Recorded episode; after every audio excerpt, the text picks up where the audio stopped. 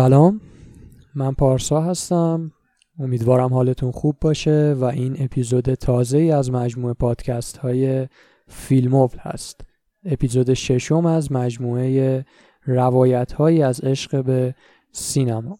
توی این اپیزود هم دو روایت تازه رو از دو دوست عزیز و بزرگوار میشنویم. از اینکه چه شد که علاقمند به سینما شدن و در واقع چه شد که رفته رفته این علاقه در وجودشون جدیتر شد و سینما تبدیل به عنصری مهم شد توی زندگیشون. این دو عزیز این دو منتقد عزیزمون جناب آقای حامد سلیمان زاده و جناب آقای بهمن شیر محمد هستند که بعد از یکی دو تا نکته که من خدمتتون مثل همیشه عرض می‌کنم میریم و میشنویم روایت این عزیزان رو. نکته اول همیشگی و خیلی مهم نکته که همیشه من توی intro ها میگم و اون هم این هست که اگر پادکست فیلموبل رو دوست دارید حالا چه این مجموعه روایت هایی از عشق به سینما رو و چه اپیزودهای دیگر رو می‌تونید به این شکل از ما حمایت بکنید که پادکست رو به دوستانتون معرفی کنید. پست های page فیلموبل رو روی اینستاگرامتون به اشتراک بگذارید یا اصولا روی هر شبکه اجتماعی دیگه ای چه اینستاگرام چه توییتر و چه هر جای دیگه ای ما رو به دوستانتون معرفی بکنید. نکته دوم این هستش که هر جایی که پادکست فیلموبل رو گوش می‌کنید چه Castbox چه Apple Podcast چه Google Podcast و هر پلتفرم یا اپلیکیشن دیگه ای اونجا اکانت فیلموبل رو subscribe بکنید. قبلا هم بارها گفتم هر یک عددی که واقعا اضافه میشه به این در واقع عدد subscriber های فیلموبل یک دلگرمی مضاعفی هست برای من برای اینکه روز به روز اپیزودها رو بهتر کنم فاصله بین اپیزودها رو کمتر کنم و سعی کنم که هر روز پادکست ها کیفیت بهتری داشته باشن نسبت به اپیزودهای قبلی. page فیلموبل رو هم که گفتم اونجا علاوه بر اخبار اپیزودها و اخبار مربوط به پادکست گاهی فریم هایی از فیلم ها می‌ذاریم فیلمی معرفی می‌کنیم و سعی می‌کنیم پست ها و استوری های جذابی اونجا بذاریم. خیلی دیگه صحبتی نیست. بریم برای معرفی اولین دوست عزیزمون که لطف کردن و ما رو همراهی کردن توی این مجموعه. یعنی جناب آقای حامد سلیمان زاده که اگر از قدیم شنونده پادکست های فیلم بوده باشید خاطرتون هست که توی یک مجموعه هفت اپیزودی توی فصل اول ایشون ما رو همراهی کردن و از ارتباط سینما و هنرهای دیگه در واقع برای ما گفتند که شخصا برای خود من خیلی اون در واقع درس گفتارها به نوعی مفید بودن. طبق سبک و سیاق و روال این اپیزودها من یک چکیده ای از سوابق ایشون رو میگم که البته همیشه گفتم این سوابقی که از هر کدوم از عزیزان من می‌خونم صرفا یک چکیده و یک مختصری هست از فعالیت های اون عزیز و کاملترش رو حالا هم می‌تونید روی نت حالا سرچ بفرمایید یا من سعی می‌کنم توی کانال تلگرام فیلموبل با آدرس فیلموبل پادکست قرار بدم. جناب آقای حامد سلیمان زاده متولد شهریور 1366 در مشهد فارغ تحصیل کارشناسی کارگردانی نمایش فارغ تحصیل کارشناسی ارشد ادبیات نمایشی از دانشگاه سوره و دکترای رشته پژوهش هنر هستند. چند مورد از چندین مورد سابقه پژوهشی ترجمه و تعلیف ایشون رو خدمتتون عرض می‌کنم.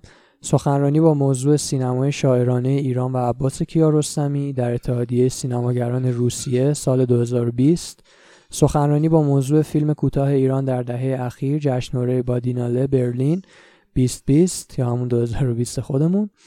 سخنرانی با موضوع آموزش سینما در دوران بعد از کرونا وبینار بین المللی آموزش و شغل در آینده کرونا هند 2020 برگزاری کارگاه آموزشی نگارش فیلمنامه نویسی خلاق دانشگاه دولتی سینما و تئاتر ایروان ارمنستان 2019 تعلیف کتاب هزیانهای روزانه یک مرد خفته انتشارات دیبایه تهران 1397 تعلیف کتاب نگاهی اجمالی به تاریخ سینمای فرانسه انتشارات لمبرت انگلستان 2018 تعلیف کتاب نقض گفتمان دیالکتیک در درام مدرن و پست مدرن انتشارات نور امارات 2018 تعلیف کتاب پاد سینما در ایران و سینمای سهراب شهید سالس انتشارات دانشگاه تهران ایران 1399 تعلیف کتاب مجموعه مقالات نگاههایی به ایران تاریخ و فرهنگ انتشارات کاتاراتا اسپانیا 2021 مقاله امر واقعی و امر داستانی در سینمای عباس کیارستمی با تمرکز بر فیلم کلوزآپ و سگانه کوکر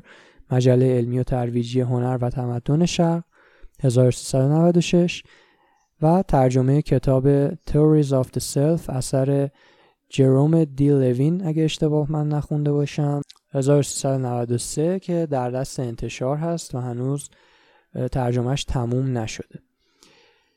تعلیف و ترجمه دهها یادداشت سینمایی در روزنامه ها، فصلنامه ها و نشریات سینمایی کشور از سال 1390 تا کنون و چند مورد از همایش های ملی و بین المللی ایشون ملاحظات یک مدرسه ملی سینمایی سینما و فرهنگ ایرانی در مدرسه ملی سینمای ایران مرداد 1394 زیباشناسی فضای جمعی فرایند شناسی منظر خیابان در موزه هنرهای معاصر تهران اسفند ماه 1393 سوابق فیلمسازی و اجرای تئاتر ایشون اجرای صدای فارسی در نمایش سیمرغ به کارگردانی آنا ردی ایتالیا 1399 ساخت شش فیلم کوتاه تجربه گرا در مقام نویسنده و کارگردان به نامهای و دیگر هیچ 1387 تلفن عمومی 1387 سایه 1388 درخشش 1389 نسل من 1390 و تک درخت 1392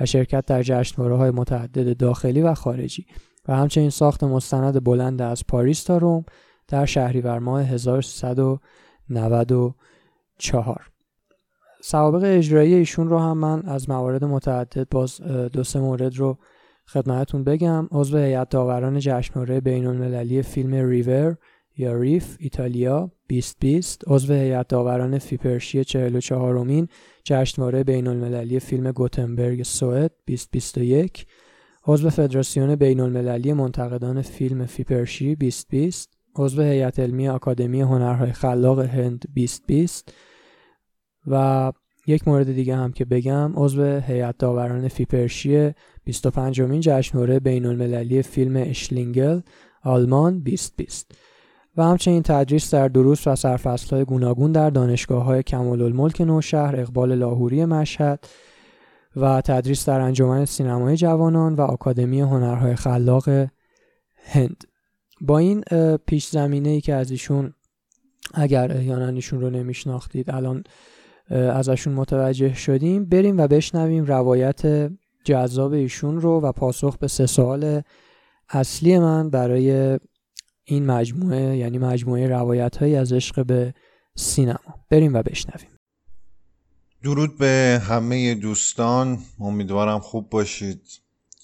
خب راجع به روایت از مسیر علاقه من شدم به سینما من سه تا واقعه یادمه. اولیش برمیگرده به شش سال و نیم زمانی که سنم شش سال و نیم بود و ما به خاطر شغل پدرم یک سالی در بیرجن زندگی می‌کردیم در خراسان جنوبی و رفتیم به سالن سینما و اون موقع فیلم گودزیلا این ورژن های ژاپنیش. خیلی تو بورس بود به اصطلاح.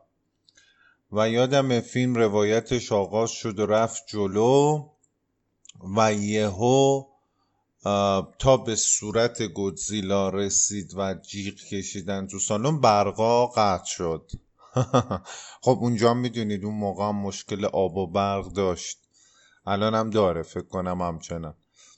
و قطع شد و در واقع اون متصدی سالن و اینها اومد از برق استراری استفاده کرد و گفت که سریعتر از سالن خارج شی تا همین برقم قطع نشده. خب اولین چیزی که از سالن سینما یادم اینه. دومین چیز که خیلی جدی کرد سینما رو برای من که در مصاحبه هم, هم گفتم همون سن حدودا دوازده سالگی بود که یه صبح جمعه پدرم من رو برد سالن سینما قدس مشهد که متاسفانه الان فکر می‌کنم تخریب شده و اون موقع فیلم گاو داریوش مهرجویی در واقع دوباره اکران شده بود و من پدرم به همراه چهار نفر دیگه که فکر کنم قصد دیگری جز فیلم دیدن داشتن در سالن بودیم. من یادمه که بیشتر از اینکه فیلم منو درگیر بکنه چون خب اون موقع مجهز به فهم کنونی نبودم طبعا. چهره و اشتیاق پرده اون نور پرده رو صورت پدرم بود و بیشتر از اینکه پرده سینما رو ببینم صورت پدرم رو می‌دیدم و اون لبخندی که احساس رضایت عمق و عمیق وجودیش رو نشون می‌داد.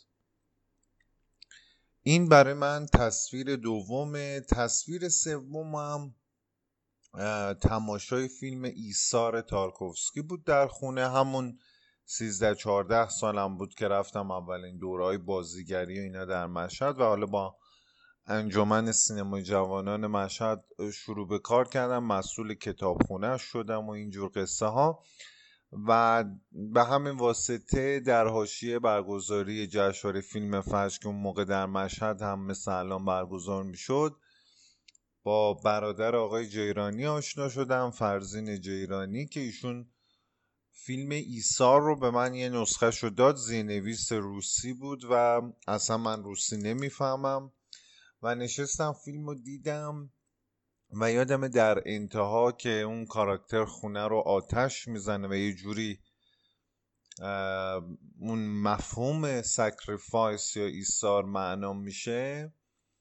بعدش اومدم و دور اتاق خونمون میدویدم و انگار اون آتیش منم درگیر کرده بود. این سه تا تصویر سه مواجهه من سه برخورد اولیه من با سینماست که فکر می‌کنم توی ذهنم مونده و همیشه بهش رجوع دارم. اما سوال دوم که چرا سینما برام جدی تر شد یا از سینما چی چه, چه می‌خوایم در واقع؟ به نظر من این رو هم من یه مصاحبه با نشریه تاک کردم در 14 15 سالگی. گفتم سینما برای من ابزاریه برای خودشناسی. اون موقع شاید خود رو هیچ وقت مثل الان باز نمیشناختم. برای من خود یک مظهری از سلفه یعنی خیشتن و فاصلهش رو همیشه سعی می‌کنم درک کنم با من معیشتی یا من روزمره که معادلش میشه گفت ego. به نظرم زندگی ماشینی زندگی بدون ارتباط عمیق با طبیعت با زیبایی با انسان زندگی میشه که یک نویز بزرگ بین من روزمره انسان ها و خویشتن خویششون می‌سازه.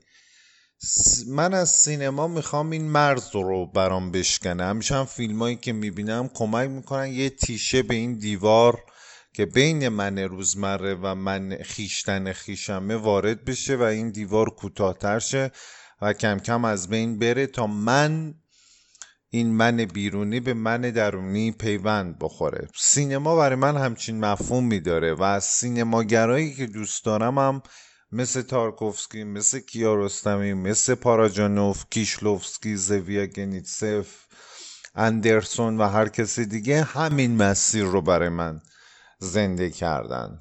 شکستن فاصله بین خود روزمره و خیشتن خیش.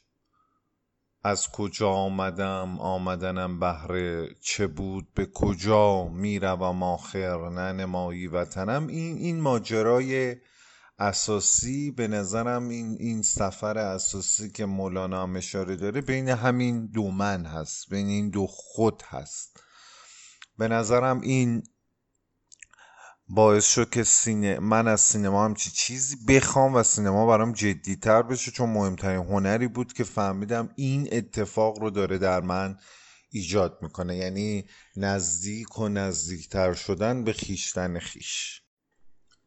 راجع به سال سوم مسیر علاقه من شدن به اینکه ما در مقابل سینما چیزی بیشتر از تماشاگر صرف باشیم من یادمه که در دوران راهنمایی که درس میخوندم در واقع اومدم در اتاق رو رنگ کردم و ازش به عنوان تخته تخته گچی استفاده می‌کردم و برای دانش آموزای فرضی درس می‌دادم. یعنی فکر می‌کردم منم معلم شدم و اینجوری درس ها رو یاد می‌گرفتم. همین باعث شد رو بیانم روی ارتباطم با کلاس کار بشه تقویت بشه و این ترس از درس دادن یا کنفرانس دادن بریزه.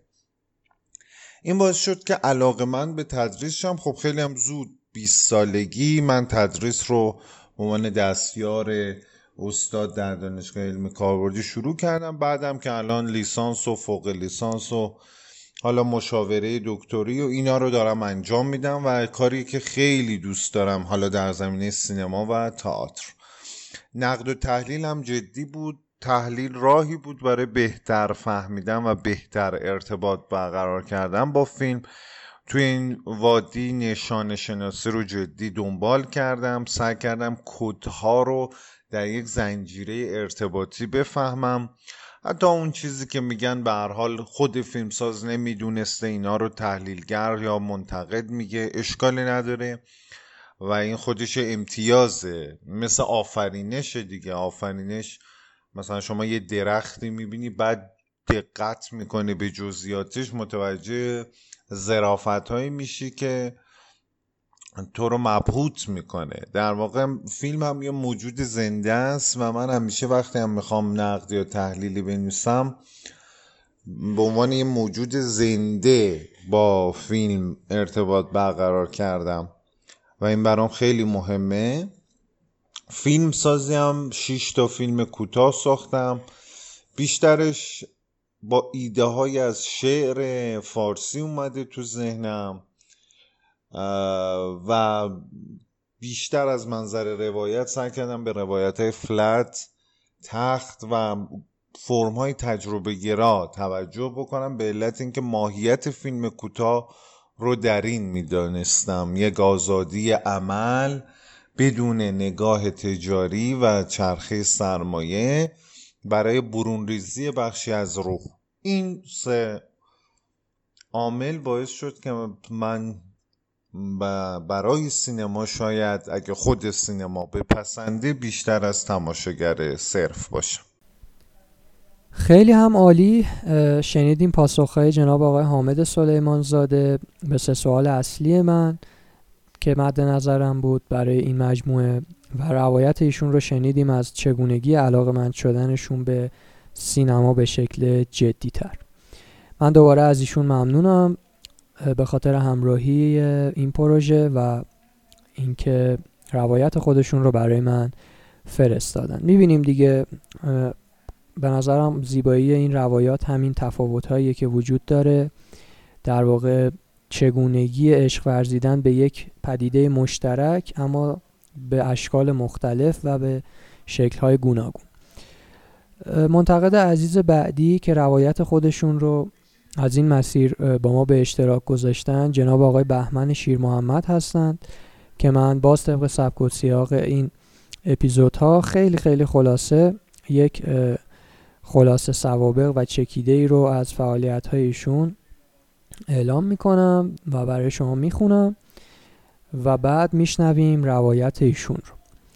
جناب آقای بهمن شیر محمد متولد بهمن 1357 در شهر تهران دانش آموخته رشته گرافیک آغاز فعالیت های مطبوعاتی از سال 1389 با سایت فرهنگی هنری آدم برفی ها عضو انجمن منتقدان و نویسندگان سینمایی ایران از سال 1397 تا امروز سابقه همکاری با ماهنامه های فیلم، دنیای تصویر، فیلم نگار، 24 فیلم کاو، سینما اعتماد و روزنامه های شرق، اعتماد، ایران و غیره.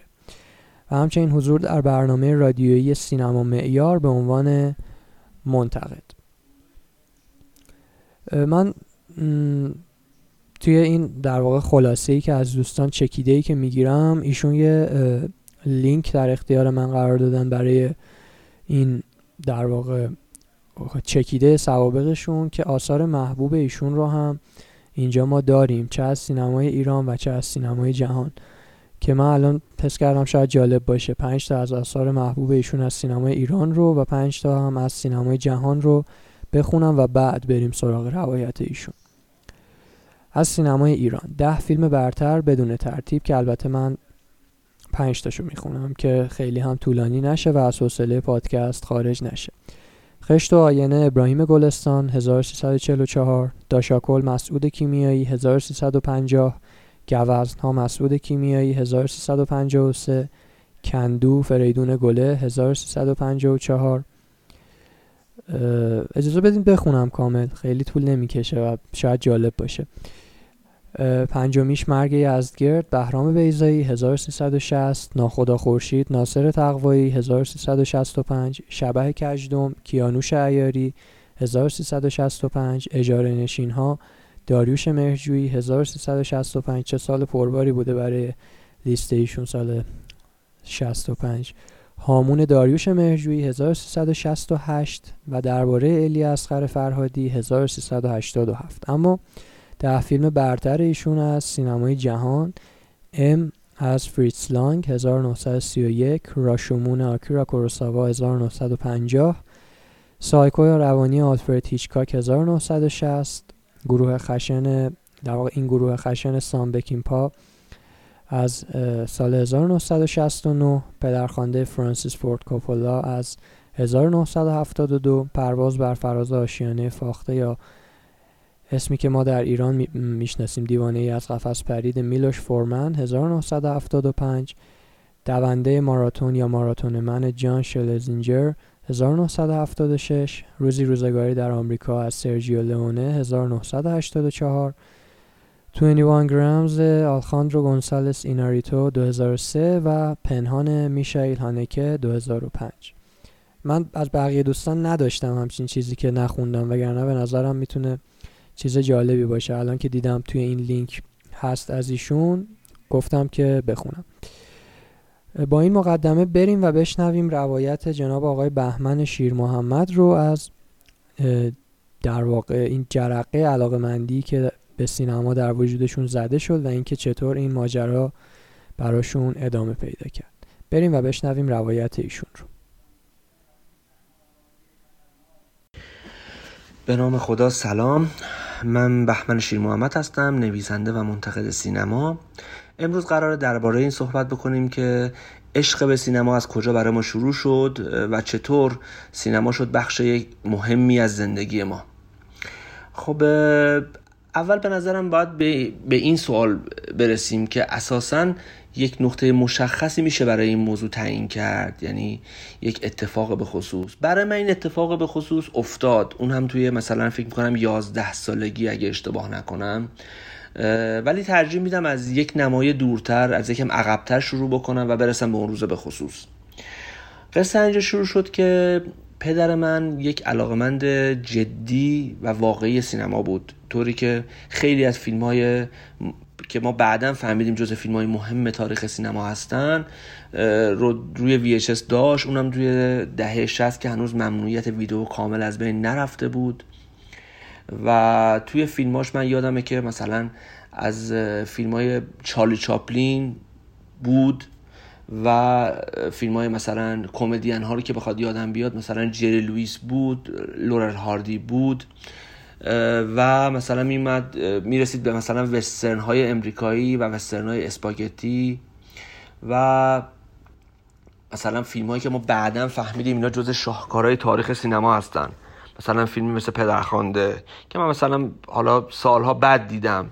یا مثلا دیوان از قفس پرید که بارها و بارها به خودش نگاه کردم و فیلم محبوبش توی تاریخ سینما بود و همچنان فیلم محبوب منم توی تاریخ سینماست. قصه اینجا شروع شد. ولی جدای از این پدر من خیلی جدی به مطالعه علاقه داشت با اینکه مثلا سواد آکادمیک به اون صورت نداشت ولی خیلی کتابخون بود و جدای از اون مجلات سینمایی همیشه تو خونه ما پیدا می‌شد. یعنی یه روزنامه هایی بودن که اینا صفحات سینمایی داشتن اینا بود و گهگاه حالا نه به صورت مثلا مداوم که بخوام بگیم هر ماه مثلا مجله فیلم میخریده یا مثلا دنیای تصویر ولی گهگدار پیدا می‌شد و منم حالا اولین ارتباط با اون عکسا بود دیگه. یعنی خیلی هم هنوز سواد خوندن نوشتنمون کامل نشده بود و خیلی هم چیز نمیفهمیدیم. به هر حال خیلیش بحثای تخصصی بود ولی خب اون عکسا جذب می‌کرد. اینجا قصه شروع شد و ما کم کم اومدیم جلو و من خیلی از این فیلم ها رو با پدر خودم چندین باره دیدم چون علاقه داشت و دوست داشت که مثلا راجع به این فیلم ها صحبت بکنه و یه علاقه مثلا پنهانی به نقد و تحلیل هم داشت و خیلی از اون نقد و تحلیل ها رو به هر حال از این مجلات می‌خوند و مثلا برای من بازگو می‌کرد و اینها. ولی بخوام از خود سینما به مفهوم اینکه بری توی سالن و فیلم ببینی صحبت بکنم من اولین فیلمی که توی سینما دیدم یه روزی بود که من و مادر و پدرم توی ماشین بودیم و رفتیم سمت سرای جمهوری و واقعا به قصد سینما رفتن هم رفتیم. ولی خب هنوز انتخاب نکرده بودیم که چه فیلمی رو بریم ببینیم. اون هول و هم سینما زیاد بود. حالا الان دیگه اون سینما اکثرا تخریب شده. مثلا سینما شهر قشنگ بود. یه ذره بالاتر اگه اشتباه نکنم سر خود سرای جمهوری سینما آسیا بود و بعد می‌رفتی سمت میدون. ولی است که مثلا سینما قدس و بالاتر استقلال آفریقا و اینا. ما از جلوی سینما شهر قشنگ قشنگ خاطرم هست. رد شدیم. سال فکر کنم مثلا 64 65 دیگه. آره اگر اشتباه نکنم. و من چشمم افتاد به پلاکارد یک فیلم. قصه از این قرار بود که یک تصویر یک ماشینی بود که معلوم بود تصادف کرده و کلی چیز به مثلا اون آتو که به هر حال تو تصادف این ور اونور پاشیده شده بودن رو خود ماشین بود و یک نفر با عرقگیر زرد قشنگ یادمه. آقای مجید مجیدی. پشت ماشین بود و فیلم هم که بایکوت بود. بایکوت آقای مخمل باف. من گفتم که اصرار کردم که بریم این فیلم رو ببینیم. پدرم خیلی موافق نبود چون می‌دونست که این فیلم به هر حال برای سن من که مثلا یه بچه 7 ساله هم خیلی مناسب نیست که ما بریم فیلم رو ببینیم. به هر حال فیلمی بود که مشخصات خاص خودش رو داشت. اولین خاطر بایکوت بود که خیلی هم خاطر جالبی نبود. چون به قدر این فیلم منو ترسوند یعنی تصاویر وحشتناک یک بچه روی پرده سینما. ببینید مثلا شما اگه تو تلویزیون وقتی می‌بینی اولا که تصویر کوچیکه برای یه بچه بعدش هم که همه خانواده کنارش تو روشنایی مثلا نشستن و دارن فیلم می‌بینن. ولی قصه سینما متفاوته. تو سینما شما یک انگار یه حساری دور خودت داری. اون تاریکی شما رو جدا می‌کنه از دنیا. رو همین حساب اون فیلم خیلی منو ترسوند و خیلی تاثیر وحشتناکی رون گذاشت که یادم من تا صبح نخوابیدم و چندین بار از خواب میپریدم چون همش دائم تصاویر وحشتناک فیلم مثلا یه صحنه بود که آقای مجیدی تصور می‌کنه که مرده و مثلا توی قبر و مثلا مورچه ها میان روی صورتش و اینا. به تو مقیاس سینما ایران هم اون موقع همچین فیلمی هم خیلی تاب و شکم بود به چه برسه به اینکه حالا یه بچه مثلا 7 8 ساله بخواد این رو ببینه. اولین تجربه رو همین حساب خیلی تجربه خوشایندی نبود و می‌تونست منو برای همیشه اصلا پس بزنه اینکه اصلا دیگه فیلم تو سالن سینما نبینم چون تاثیر خوبی اصلا روی من نذاشت. ولی فیلم دومی که مثلا رفتم با عموم رفتم یادمه که فیلم شهر موشا بود. ولی اون اتفاقی که می‌خوام راجع بهش صحبت بکنم سال 67 68 افتاد.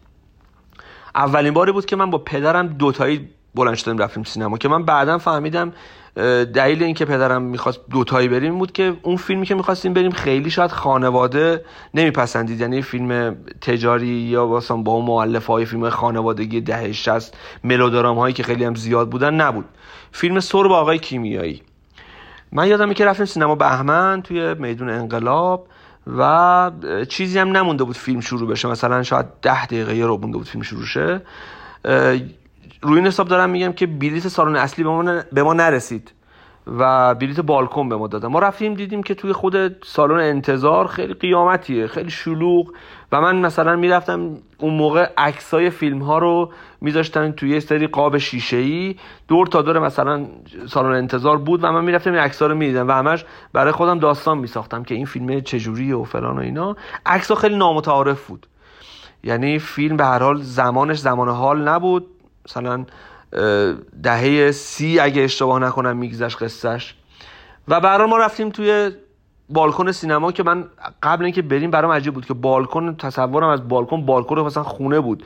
من می‌گفتم که مثلا چجوری میشه بالکن؟ مثلا جلوش فضای باز ما چجوری می‌خوایم فیلم ببینیم و اینا. بعد که رفتیم توی بالکن دیدم که نه بالکن مثلا همون طبقه دوم مثلا سالن سینماست که همه میشینن و فیلم می‌بینن.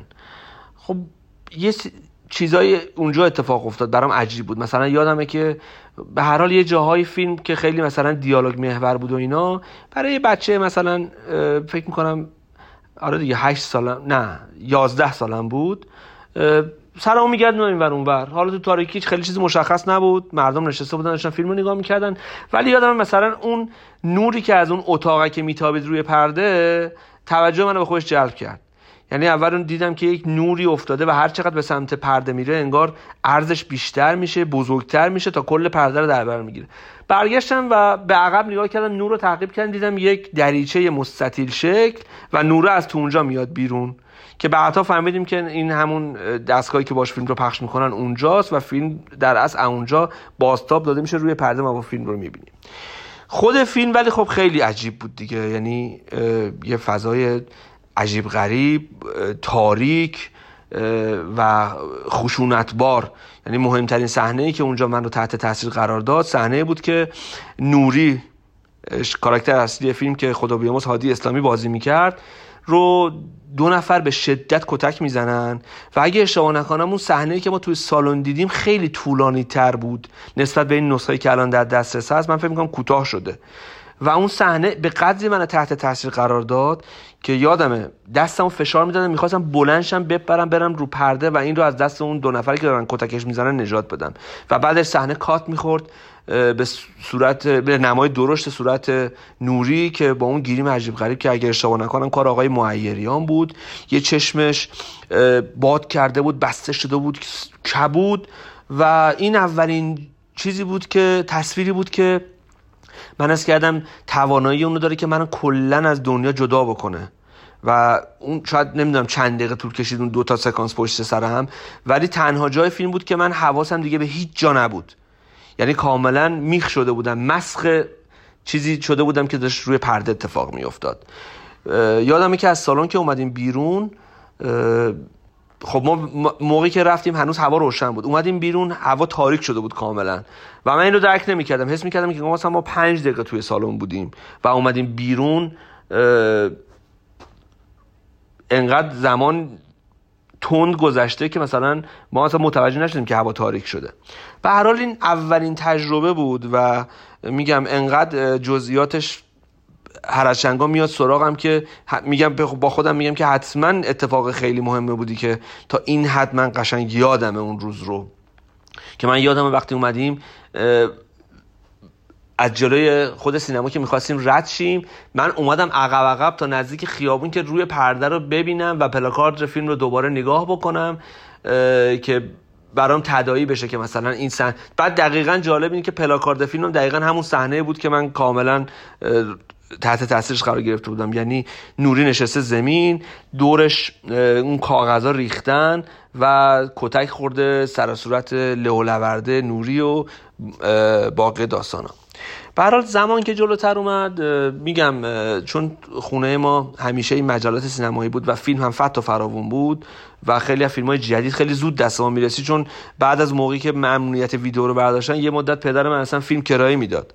برای همین کارش شده بود و خیلی از فیلم های جدید مثلا من یادم ترمیناتور دو رو شاید من جز اولین تو نسل خودم جز اولین نفره بودم که توی تهران تونستم ببینم. چون فیلم می اومد تکثیر می‌شد و به هر حال بقیه هم می‌دیدن. همینجور زمان اومد جلو بعد دیگه بزرگتر که شدیم دیگه باز اتفاق بعدی که افتاد این بود که من با پدرم رفتم جشنواره برای اولین بار. سال 72 73 دو تا فیلمه که من نمی‌دونم کدوم اول دیدم کدوم دوم.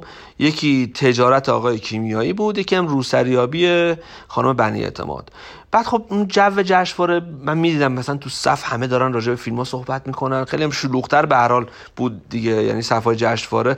قبلا راجع به مثلا فیلم های معمولی که ما می‌رفتیم خب راجع به در مورد همه فیلم ها صف اتفاق نمیافتاد. ولی تو جشنواره فیلم ها معمولا خیلی شلوغتر می‌شدن. چون به هر یه سری حرف و حدیث ها بود که مثلا می‌گفتن که تنها جایی که میشه فیلم ها رو نسخه کاملشون رو دید بعدش معلوم نیست چه اتفاقی بیفته و به هر این بود که ما کم کم به جشنواره علاقمند شدیم دیگه. یعنی هرچی اومدیم جلوتر تا یه جایی که با پدرم می‌رفتم بعدش که دیگه پدرم فوت کرد و بعد دیگه شروع کردم خودم مجله سینمایی خریدن و البته چند سال قبل شروع شد. مجله فیلم رو میخوندم دنیای تصویر رو میخوندم.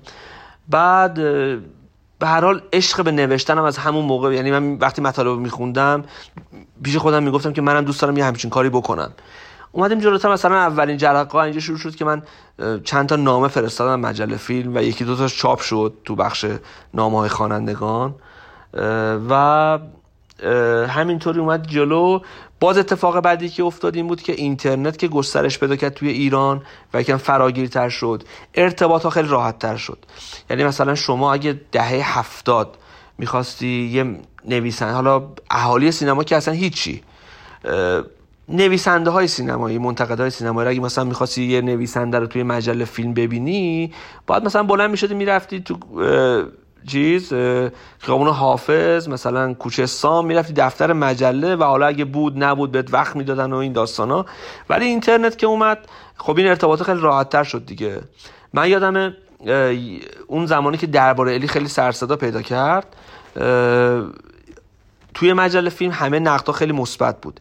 یه نفر یه نقد حالا نمی‌خوام بگم منفی لاقل اونقدر مثبت نبود نسبت به بقیه. نوشت درباره فیلم آقای رضا کاظمی. برای من جالب بود. من می‌گفتم این همه منتقد دارن این فیلم رو تحسین می‌کنن. فیلم رو ندیده بودم هنوز. بعد این نقد رو خوندم و برام شجاعت این آدم قابل تحسین اومد. یعنی فکر کردم که چقدر آدم شجاعیه که تونسته توی این موج عجیب و غریبی که افتاده تو منتقدا همه دارن با هم رقابت می‌کنن که نقد مثبتتری بنویسن. یه نفر پیدا شده حالا یک نقد متفاوتی حالا میگم نه خیلی منفی ولی متعادل تری بنویسه. آقای رضا کاظمی رو من طریق سایتش پیدا کردم و به هر حال با کامنت و نظر اینو با هم آشنا شدیم و بعدها یک قراری با هم گذاشتیم تو دفتر مجله فیلم. اون زمان معاون سردبیر مجله فیلم بود و خودش هم یکی از بهترین نویسنده های مجله بود بدون اقراق حرف من نیست. یکی دو تا جایزه نقد سال رو هم برد توی جشن منتقدان. و با هم آشنا شدیم و خیلی جدی منو تشویق کرد به نوشتن. خیلی چیزا ازش یاد گرفتم همیشه هم گفتم و یکی از کسایی که خیلی توی زندگی من توی زندگی سینمایی من تاثیر گذاشت دکتر رضا کاظمی. و همینجور اومدیم جلو دیگه. یعنی بعدا چند سال بعد من نوشتم توی مطبوعات مختلف عضو انجمن شدم و اینجوری شد که سینما شد یک بخش مهم و جدای ناپذیر از زندگی ما. هرچند که الان خیلی اوضاع سینما ایران جالب نیست طبیعتا اوضاع نقد هم جالب نیست. اینا به هم مرتبطن دیگه از هم جدا که نیستن.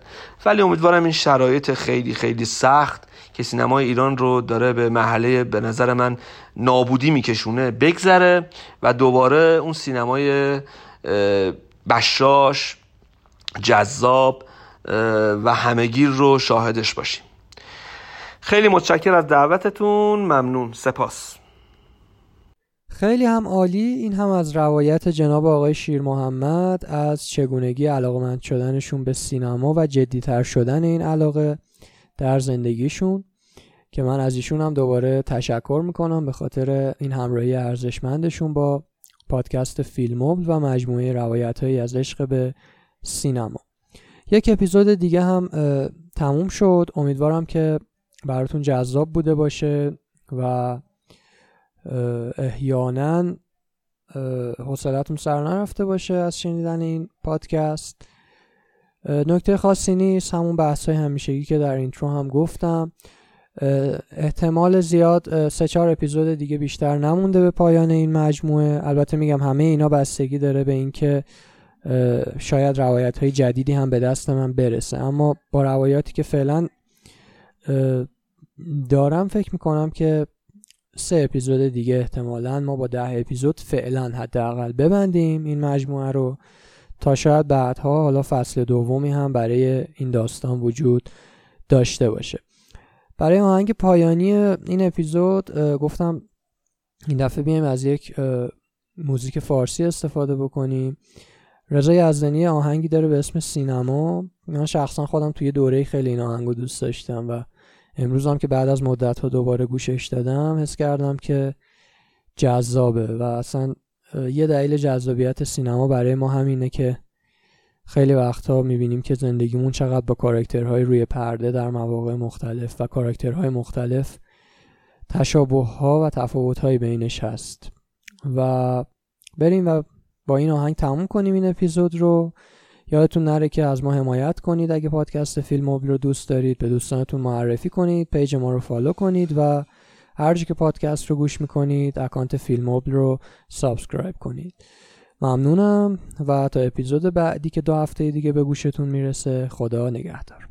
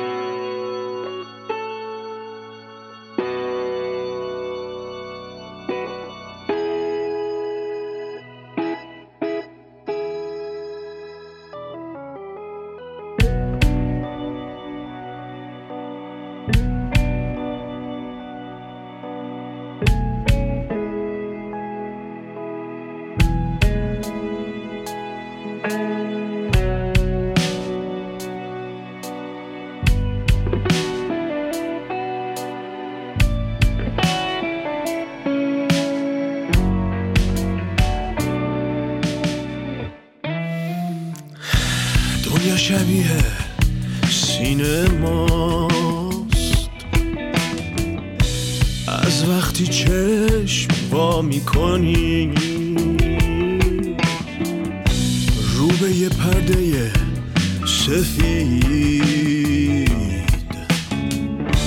فقط تماشا می‌کنیم. میان و میرن آدما. نقش اونا عوض میشه. یه روز تماشا چیان و دیگه هنر پیشه. یه روز حمیده هامونن اسیر شک فلسفی. یه روز رزا مارمولکن در میرن از هر طرفی. بعضی ها زیر پوستشن درگیر خون بازی میشن. مثل علی سنتورین به مرگشون راضی میشن. خیلی تا آخر عمر فقط سیاهی لشکرن. تو بازی نقشی ندارن. نمی بازن نمی برن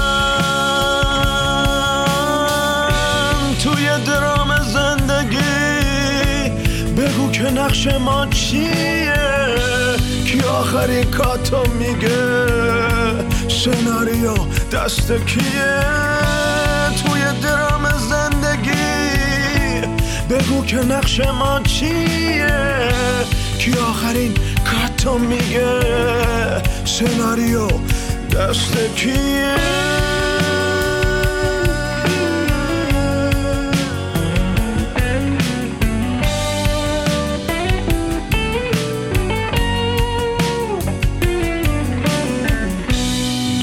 شبیه سینماست. پر از غم و پر از خوشی.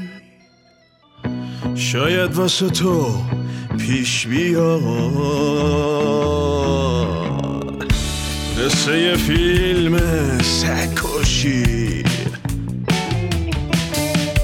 شاید من و تو باید از روبان قرمز رد بشیم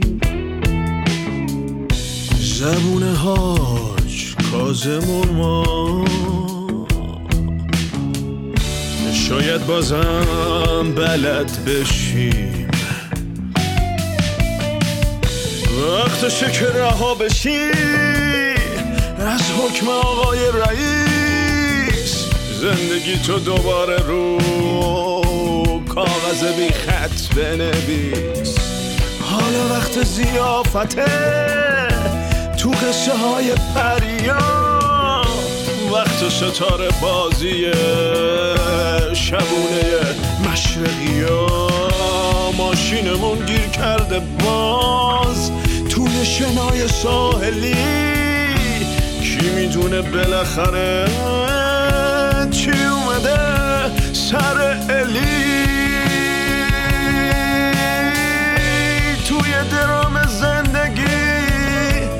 بگو که نقش ما چیه؟ که آخرین کاتو میگه؟ سناریو دست کیه؟ توی درام زندگی بگو که نقش ما چیه؟ که آخرین کاتو میگه؟ سناریو دست کیه؟